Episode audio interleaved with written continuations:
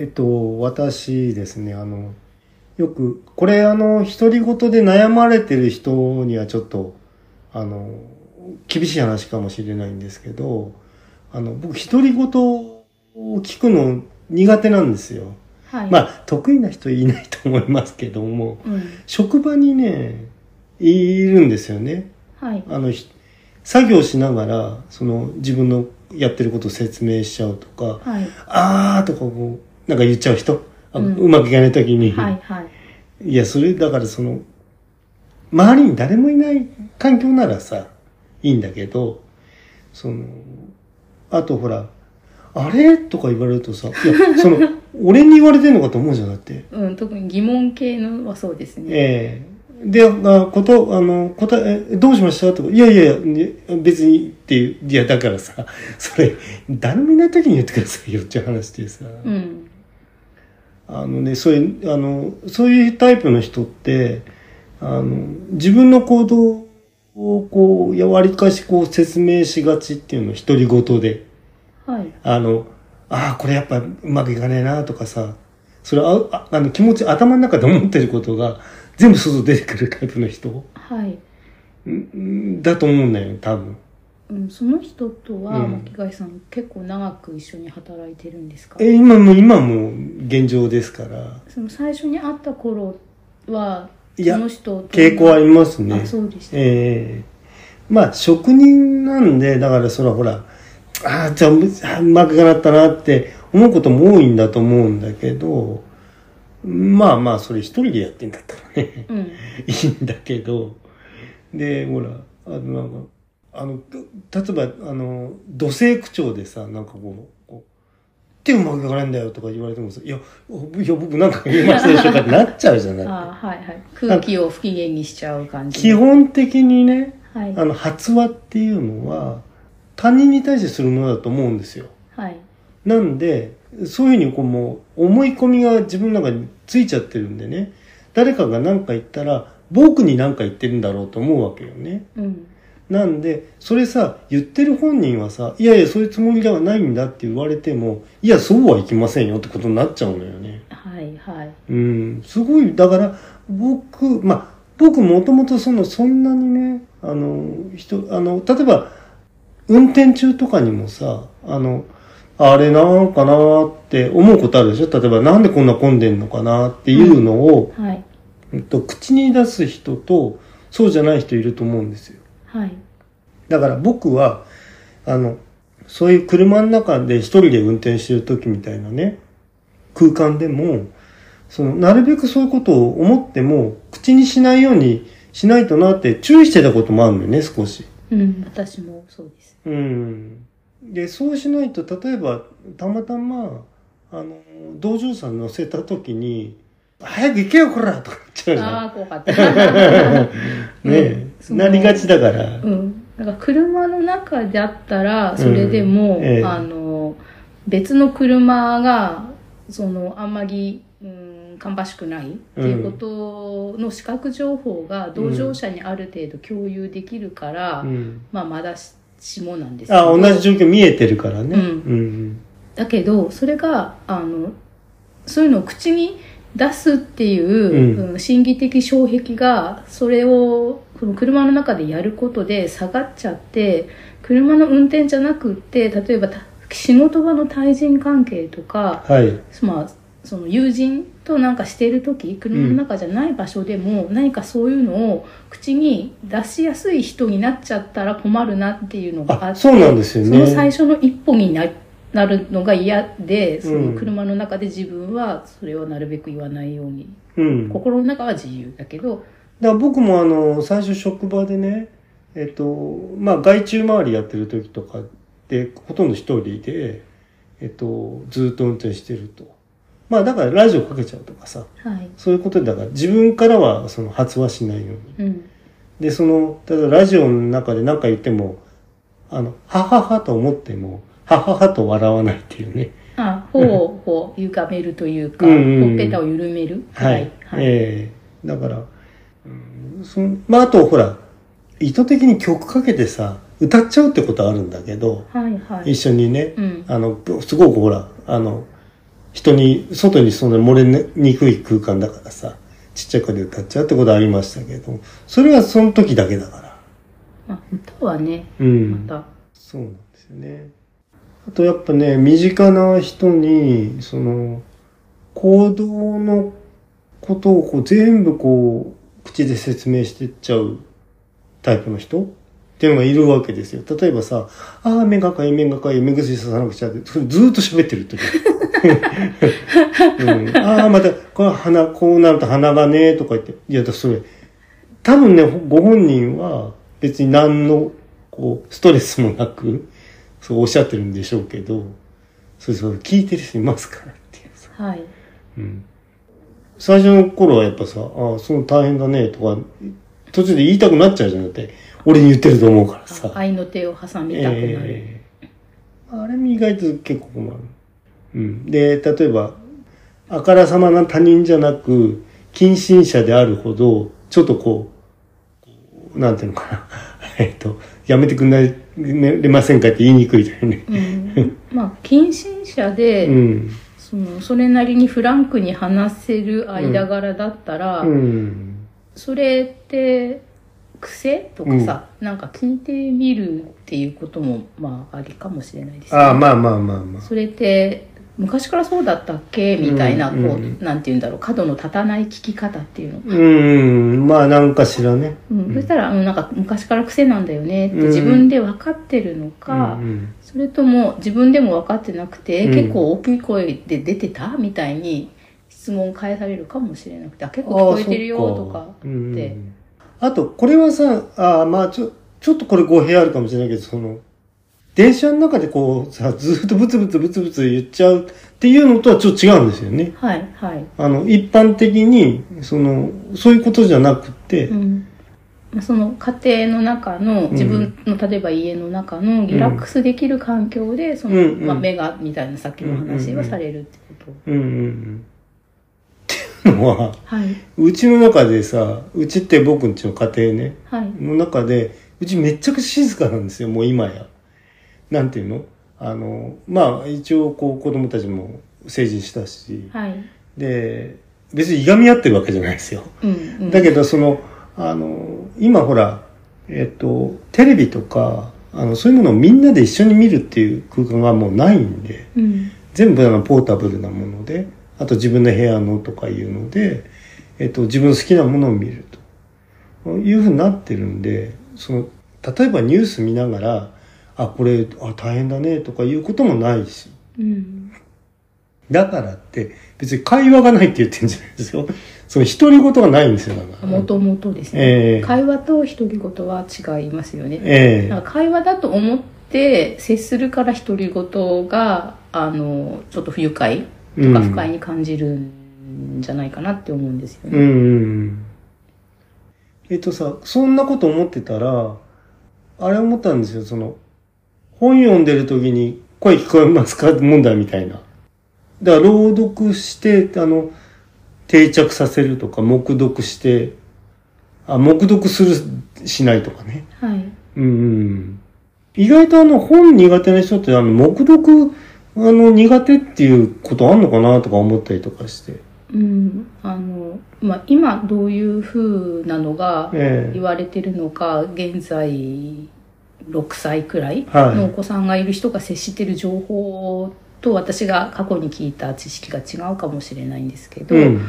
えーと子どもの発達段階で、うん。えー思ってること頭の中で独り言が言えなくって全部口に出して言う時期っていうのがまず先にあると、うん言葉を覚えて、なんとかちゃんはなんとかしてなんとかかんとかでとか一人遊びしてる時もずっとああ、あるよね。うん。鬼まあ、さ持ってたりとか、持ってなかったりとかもあるかもしれないんだけど、うん。でその時に例えば絵本を自分で読めるようになった時に、えー、と黙読ができなくて全部その口に出して読み上げていって自分が出した声の内容を耳から聞いて内容を理解するっていうなるほど。なんていうの回路というか。うんうん。があってでそれが多分小学校に入ったくらいの年からだんだん声に出さなくて頭の中で声に出さずに朗読してうん。読めるようにだんだんなっていくんだとうん思うんですよ。で最終的にはその頭の中でだから最初は朗読して読んでた一一音一音はい。読み上げてたものがその読むスピードが口あが回るスピードよりも速くなって朗読が頭の中の朗読が追いつかなくなって、うん。それで早くどんどん読めるようになっていくっていううんまた時期があって、それが何回読んでも頭に入らないって言ってる大人にあの声に出して読み上げたら分かりやすく入ってくるよっていう風な解決策を言ったりもする。そっか、ん。な今あのあれもありますね。あのそういうサービス朗読サービスみたいなのもありますもんね。あそうそう Audible で。本を読む時間が取れないかうんうんうん。らそのえっと自分で黙読するよりは多分時間かかるとしても、うん。朗読して読み上げサービスでえーながらでもいいから聞く方が読み読みやすかったっていう人もいますよね、うん。小説とかいろんなものが。そうそう。僕はだからさ俺それそういうサービスって最初出た時にねはい。なんか意味あんのかなって時間かかっちゃうしとか言ってうん。思ってたわけよ、うん。だけどあの今の時代になるとだからさ例えば運転中に流すとかね。うん。あのほら本めくれない時に目が目と耳、えーがあの他のものに集中してあ目がし他のものに集中してなくちゃいけない時に耳から情報を入れるっていう形で本読んじゃうっていうのはありかなと思ったんですけど俺それ以外になんかこうなんていうの利便性っていうかさ感じなかったんだよね。うん。まあその特性っていうふうに、うん。その音で聞いた方が理解しやすい人と、うん。文字で読んだ方が理解しやすい人っていうのは、きっとどっちが得意っていうのはあって、うん。で、まあ、どっちが得意っていうかどっちかが苦手ってうん。うん。言った方がよいいのかな、うん。だ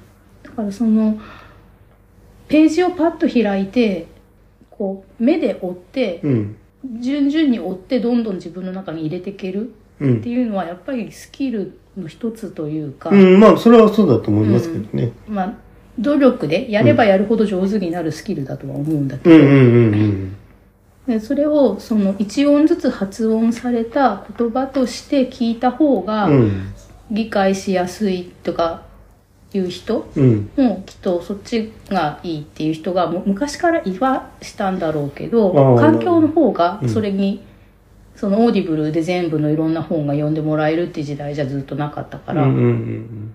で、やっぱりさ、最初に、なんていうの、最初にっていうか、あの、近年、あのさ、なんか、突然隣の人がさ、わーって大きな声で喋り始めてって言ったら、ただほら、あの、イヤホンマイク使って、あ電話電話してるとかさはいはい俺あれ一応ね、俺はそれやらないようにしてんのよね。はい、はいあの、他人に迷惑だから、うん。あの、もうちょっと立ち止まって、はい。あの、人の、こう、なるべくこう、避けて、うん。で、立ち止まって話すと。はい。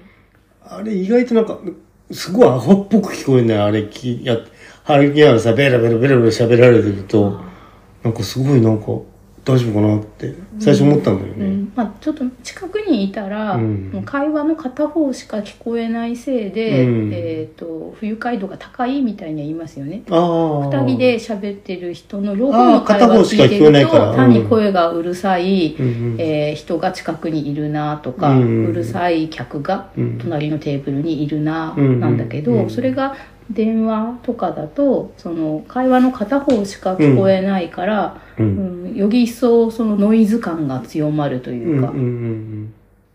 うんなんていうの？だから、まあ、まあ、歩きながらやるとしても、はいまあ、多少じゃあ、あの、持ってる、すあの、モバイルフォンを、まあ、耳に当てときましょうよとかさ、うんうん、あの、電話してるんですっていうようあなー。手がね分かるように。今ほら、イヤホンマイクだからさ、うん私はそのあんまりそういう人が近くにうん。いないはい環境で生活しているので、都会じゃないから、うん。私なんかそういう人がいそうな場所に普段行かないから、うん。ただうーんと不愉快っていうよりは自分がそれがその愉快不愉快じゃなくってえー、と得手不得手の不得手でできないタイプだと思うんですよ何か他のことをしながら喋られない喋れないうん。集中できない。喋ってることに、しその何か例えば移動しながらうん。とか誰かと喋ったりするっちかになってこと。が。できないから、そのい例えばその単なる散歩とか、うん。あんまり危なくない運転。よく知ってる道。とかだったら、音楽じゃなくて、例えばポッドキャストとかラジオをはい聞きながら、あのえっ、と物を例えば選んで買い物するとか、うん。その運転もできるんだけど、うん。全く知らない場所に行って注意してあの曲がり角次どこかなみたいなことを考えながらそこにテキストが入ってきちゃうとね。そうするとそのうんうん音楽もできればない方がいはいはい、はくてい。でなんか買い物も買い物するのはいいんだけどそのレジのお会計で別に、うん、と人と接しなくてそのセルフレジってもだとしてもその画面見てこうピッピッピッピ押して、うんバーコード通して、うんで最後何とかしてっていうところはやっぱり注意がそっちに行っちゃうんで、うん耳で聞いてるものわかんなくなっに対しちゃうもんねてその注意がおろそかになるから、うんうんうんそれを喋りながらはできないんですよね。なるほどね。うんうん。その人たちはそれができてるってことで、うん。そういう意味ではなんか注意を2つに分けて、うん。えっ、と、やれるっていう、ああ、まあ別にまあ走らせてんだね。一種の才能なのかもなるほどね。なんかそのドラムあの話で体を別々に動かすっていう、これはか、これはこうずっとこのリズムでこうやっといて、え別のパートはなんかそれと切り離して動かすっ。ていうふうに分散できる能力にもしかしたら近いのかもしれないって。あそれはまあ、ちょっとまたおいおいね。はい、はい。あの、あの、僕も、僕あのドラムやってたことあるんですけど、はい。あの、全くその初心者から、うん。あの、大人になってからね、えー独学でちょっとやったことありますんで、うん。その時どうやったかっていう話はしたいと思いますけど、うん。まあまあそれは別ですけどね。それそれはそのトレーニングでそういうふうにできるようになって、うん。でその例えば独り言とかうん。ながらで喋りながら何かやる人っていうのは、うん。そのスキルをそのそっちに特性がうん。向いてて、うんそれを伸ばし続けてるのかなって思うんだよね。ああ、なるほどね。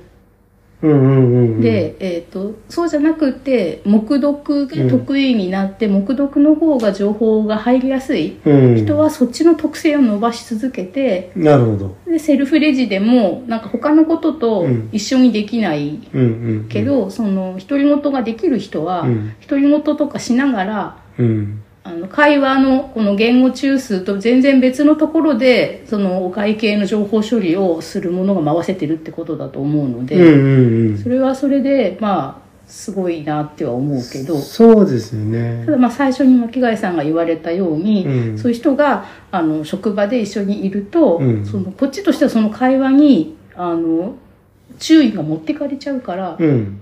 だからその独り言をしている人同士はどう思ってるんだろうって思うんですよね。気にならないのかなっていや、俺、人のは気になるんだと思うんだよ、多分。なんかねその辺の意見を聞いてみたいんですよね、うんうんうんそのそこももしかしたら気にならずにノイズキャンセリングを何か他のことにノイズ耐性が高いと。そうそうアテンション払わずに自分の独り言とか、えっと同時進行うんそっちばかりできちゃうと。できるってことは他人の独り言をノイズとしてあの何意味を取らないで、はいはいはい。あのす遮断できる能力ももしかしてあるのかなとうーん。そっか。うんそこら辺。まあでも、ね、自分は自分でしかないからさ、人の頭の中はわかんないよね。うんでこれが、うんそのバイリンガルみたいにスイッチできる人がいるのかなとかね、ああ、それはそうだよね。うんああ、でもさ、えっ、と、例えば複数の国の言語を同時に喋ってるような空間にいた時ってさ、やっぱ俺どれか一個しか聞けないんじゃないかなと思うんだけどね。あの、両方の、例えば三カ国語分かってる人がいて、三カ国語を喋る人が、わーわーわー別々にの、あの、会話してるとして、やっぱりその、つ例えば英語なら英語とか集中するしかないんじゃないのかな。全部の意味を、言語の意味を取れるとはそこまではないような気がするんだけどね。うん。まあ、訓練で少しできるようになるとしても、うん。ストレスフリーにはまあならないかなって思うし、うんえー、と同時通訳のプロのうん。方とかが書いたエッセイとか読むと、うん。その同時通訳ってすごくその、まあ、脳にというか、うん。思考に負荷がかかる仕事だから一、人がその30分連続してできるような仕事ではなくて、あすごいチェンジしますもんね。複。数の3人くらいいうんる通訳者がスイッチで、うん。うんその縄跳びね順番に入るかのようにして、うんや切り替えてやっていくっていうふうにプロでさえそうだっていうことはあってうん。ね、うん。うん。うん。なんだっけ膠着語となんだっけ要するにあの英語圏みたいな文法と日本語みたいな文法とあの逆逆じゃんだからその、えっと、主語と述語が あのなんだ私好きあなたってなるのとさ私あなた好きになるのっていう、その語順が入れ替わってる文法のやつあるじゃない、はいはい、で、あれさ、同通の人ってさ、うん意外と地語語訳的に訳してっちゃうよね。うんまあそれしかないですよね。えうん。だから、これそうやって訳す能力、ほら、どうしてもさ、えっ、と、僕も英語、その、映画とか見てて、聞けないことないんだけど、あの、意味考えると、とてにダメになっちゃうんで、うんうん。あの、だって英語は英語として聞いてなくちゃダメでさ、そこら辺がだから、あの、だから同通みたく訳す、頭の中で訳しちゃえば、あの、あの、英語喋れるようになるのかなとかって思ってたりするけどうね。うなんかえっ、とですね、うん映画で思い出したんですけど、はいえっ、となんだっけ広角機動隊うん。のうん。ハリウッドかなんかで作ったあ、実写あ版の、うん、うん。あの北野武はいはい、そうです。うん。ビートたけし。さんが出てたやつってご覧になりました？見た見たうん私あれ字幕版で見たんですね、うん。で、えっと基本的に英語話者の人がメインの登場人物で英語が話されてて字幕が、えっと日本語で出ますよね、はいはいはい。ただあのたけしさんがはいはいはい。登場してるところは日本語で喋ってて、うんだからそれは字幕が出出ないんですよね。うん。そうするとなんかすごくやってることに自分の中で混乱が生じてすごく見え見づらかったんですよあの映画。あー、なるほどね。北野さんのシーンになるたびに。あの、す北のセリフがね、そう。浮き立ってくるとね。なんかあの意味としては、うん。字幕で撮るっていう風なモードに自分が入っててうんうんだからそれをその目で、うん。うん。えーと意味を取るっていうのを、うんそのたけしさんが出るたびに耳でうん意味を取るっていうのにスイッチしなきゃいけないのがあって、すごくあの映画見づらかったんですね。これだったら完全に日本語吹き替え版で見た方がいいのかもしれないって思って、まあ試してはないんですけど、うん。そうですね。あれで、まあ、まあ、そういうタイプのやつは違和感あるよね。うん映画ってだから、その国の言葉に吹き替えちゃうもんだっていう。字幕打たずにとにかく。ああその、うんまあ、映画のそうん。のビッグバジェットって言われてるものであればそうかなっていう気もしますけどただそれは一応その映画っていうマーケットうん。にそれなりにお金を落としている日本語っていう文化圏にいるからうん。そう思うけど。じゃああの映画を買うお金があんまりない。えー言語圏では吹き替えられてないんじゃないかな、うん。あ、そっかそっか。うん、下手したら字幕もついてなくてあ、そもそも生で見るしかないで。それでどれか例えば中国語版で見るか、うん英語版で見るか、フランス語版で見るかっていう、はいはいなんかその中の自分に親和性の高い母語じゃないうん。言語版の吹き替えで見るしかないっていう人たちがまあいるんでしょうね。ああ、なるほどね。んうんうんえっ、とね、フレンチディスパッチ、なんだっけ？えっ、と、雑誌の映画化はいはい。フレンチディスパッチだったっけ？はい、で、あれってなんかほら、すごく文化的なものがいっぱい詰め込まれてるんだけど、そのさ、僕は英語圏じゃないんで、一応字幕見るわけじゃん。はい、で、字幕見るたんびに、その、あの、そっちに聞い取られちゃうんで、その細かな、あの、埋め込みが見 見落としがちになるって言ってる人がいて、はい。あ、なるほどなと思いましたけどね。うんいっぱいその画面にそう詰まってるんでさ。まあ、それをそのうん。見たければの話で、うんうんうんまあ、しょうがないですよね。まあ、ももちろん仕方ないんだよね。うん。うんなんかそれで言うと、うん。うん。えっ、と、ゼログラビティっていうはいはい、見ました、見ました。ありましたよね。うんで、3D で私見たんですよ、あれ。あ、そうなんだ。うん、あれが私の初 3D 3D で映画うんうんスクリーン体験だったんですけど、うんうんうんそうすると 3D っていうのは奥行きが画面にあるあるから。からその奥行き方向をちゃんと見たいのに字幕は手前だから。手前のここに固定されてるからその目が映ると。遠く見たいのに字幕にたびたび戻ってこの奥行き的なフォーカスとして自分のその脳の中で戻ってこないといけないからそれではちょっと似た体験だったのかもしれないそっか、周辺視野で字を読むっていう訓練っていうのがね、必要なんだ、多分ね。はいはいなかなかね、俺周辺視野で来たよとことありますけど、字読めないんだよね。なんかそのなんか字を読むって意味を、うんその文字から意味を取るっていうのは、うん。そのいわゆる脳の言語やとか言われているような場所うん。に届かなくにちゃ負荷がか。かるから、うんなんかそこに絵として映ったのではダメだってことですよね。そうそうそうそうそう。うんで、なんかだからね、視覚の中心に来てないと意味取る言語として読み取れないんだっていう脳の仕組みが。うんうんだから端っこに、そこに字が書いてあるっていうのはわかるんだけど、その字を読むっていうのは難しいですよって。で、訓練すればできるらしいけど。うん、で一応その映画の字幕は喋ってることに対してすごく少ないうん。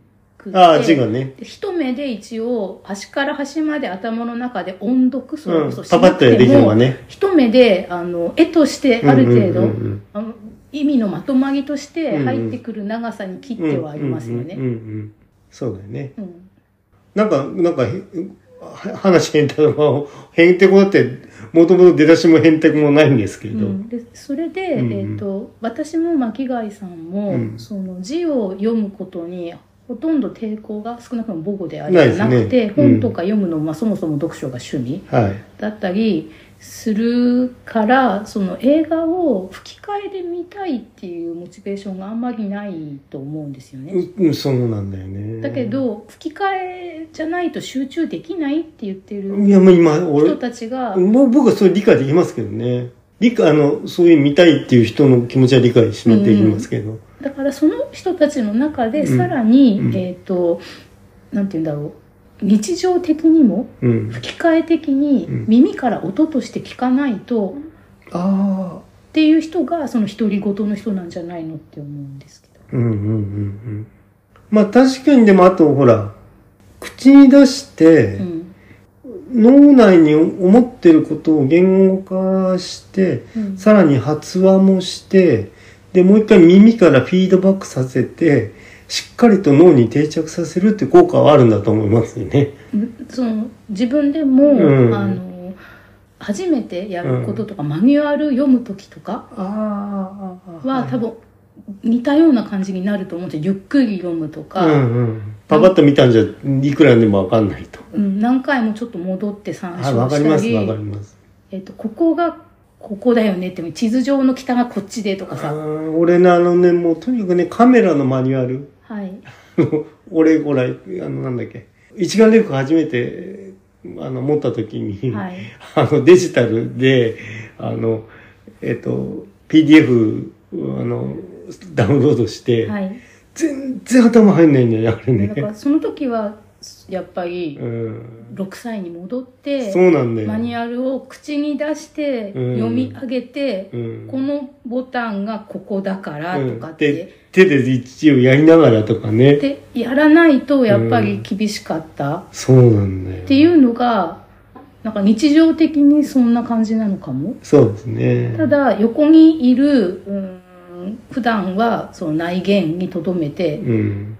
で、えー、と音読もしないうん。身としてはこう常にそれこそその人の周りをじに字幕を読める形で出されてるような感じで、うん読みたくなくても目がいっちゃうっていうね。ああ、そうだよね。うんうんうん。まあでもね、ほんとね、ほんとストレスなのよ、あれ。うん全然慣れない。どうしたらいいんですかね。うん。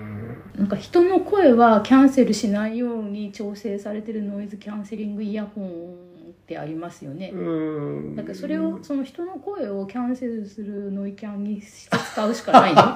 できるのかな、ああまあ特性としてあるかもしれない周波数特性逆転させるのね、ううん。ん。